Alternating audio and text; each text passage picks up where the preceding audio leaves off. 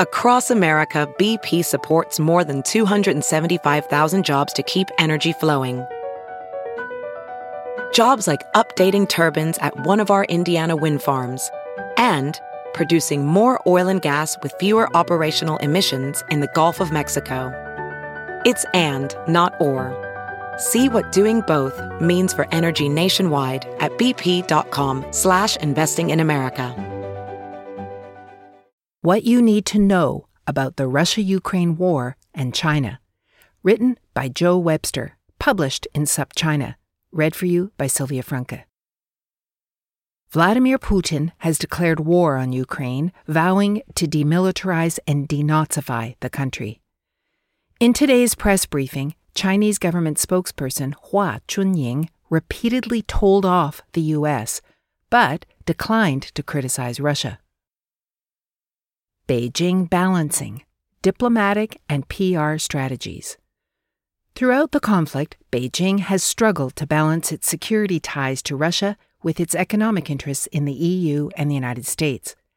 After initially and deniably offering support for Putin's position in November, the CCP tried to avoid commenting on the crisis in Ukraine.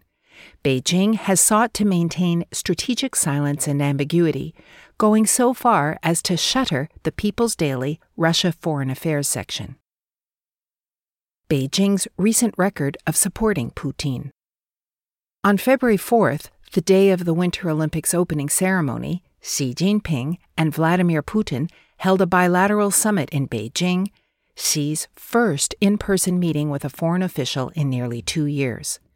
The two sides issued a joint statement where Beijing stated that the Chinese side is sympathetic to and supports the proposals put forward by the Russian Federation to create long term legally binding security guarantees in Europe. While the statement, importantly, did not explicitly define Russian core interests or commit the PRC to taking any action in support of Moscow, it nevertheless served to anchor political ties between the two governments and limited Putin's isolation just before the invasion. The CCP engaged in some damage control since the joint statement in an effort to prevent the bottom from falling out in its relationship with Europe and North America the Chinese Ministry of Foreign Affairs has still not issued its own English language version of the joint statement. Chinese diplomats leaked that the joint statement was causing unease in the Chinese foreign policy community. Xi called for a political settlement and full use of multilateral platforms in a conversation with the French president.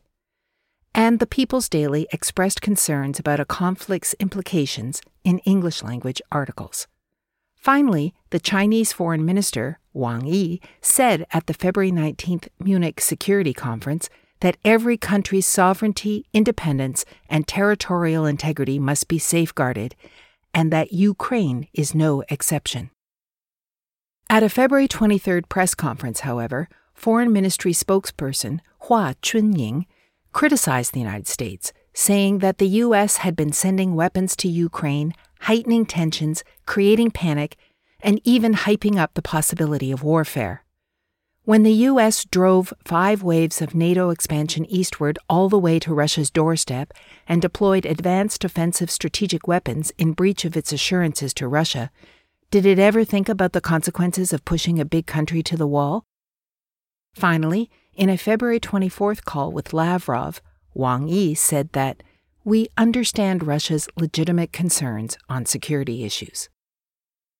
China's public diplomacy strategy appears to have three components blame the U.S., support Russia, but quietly, indirectly, and only when necessary, and minimize damage to EU PRC relations. These last two elements of this strategy are in obvious tension and may be difficult to sustain. China's relations with Russia and Ukraine. China is an important player in both Russia and Ukraine. Beijing and Moscow have formed something of a political entente, conducted about $146 billion in bilateral trade in 2021, and are generally expanding military and technological cooperation despite noteworthy hesitation. China is Russia's single largest trade partner, with the exception of the EU, and Moscow hopes to greatly expand oil and natural gas export to its energy hungry neighbor. Russia's overland natural gas and oil pipelines also contribute significantly to Chinese energy security. China's ties with Ukraine are less important, but not insignificant. Bilateral trade totaled $17 billion in 2021 and was primarily concentrated in ores and agricultural products. Ukraine is an important agricultural player, and Chinese state media has also repeatedly stressed in recent months the country's role as a transit country for China to Europe rail freight. The conflict's implications for China. It is impossible to know how a war will impact China in the short, medium, and long terms. Nevertheless, some outcomes appear likely. Energy prices and inflation will rise significantly in the short term, weighing on Chinese and world GDP growth in 2022 and possibly beyond, and further stressing Chinese property developers.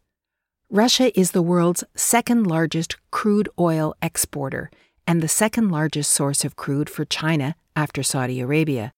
So, any Western sanctions will have unpredictable consequences for energy markets and energy exposed sectors of the Chinese economy. Over the medium term, Chinese compliance with sanctions is a major unknown. China largely complied with Crimea and Donbass related sanctions in the first crisis. But Beijing has become stronger and more assertive since 2014. Importantly, Beijing may regard Ukraine related sanctions as a test run for a future crisis in Asia. Beijing's interests and initial reaction to the crisis suggest it will lean to one side when implementing Russia related sanctions. The most consequential outcome of the Russia Ukraine conflict may be its effect on bloc politics. Strict US and EU sanctions on Russia appear inevitable. There is also strong momentum for sanctions across the Indo Pacific, as Singapore, South Korea, Japan, and Taiwan have all expressed willingness to punish Russia's invasion of Ukraine. Barring some dramatic policy reversal from Beijing in the days ahead, the PRC's relations with Europe will very likely deteriorate, driving the US and EU closer together. A Russo Ukrainian conflict may ultimately sharpen geopolitical divides between the Washington Brussels led democracies and a smaller but very powerful Beijing Moscow axis of autocracies.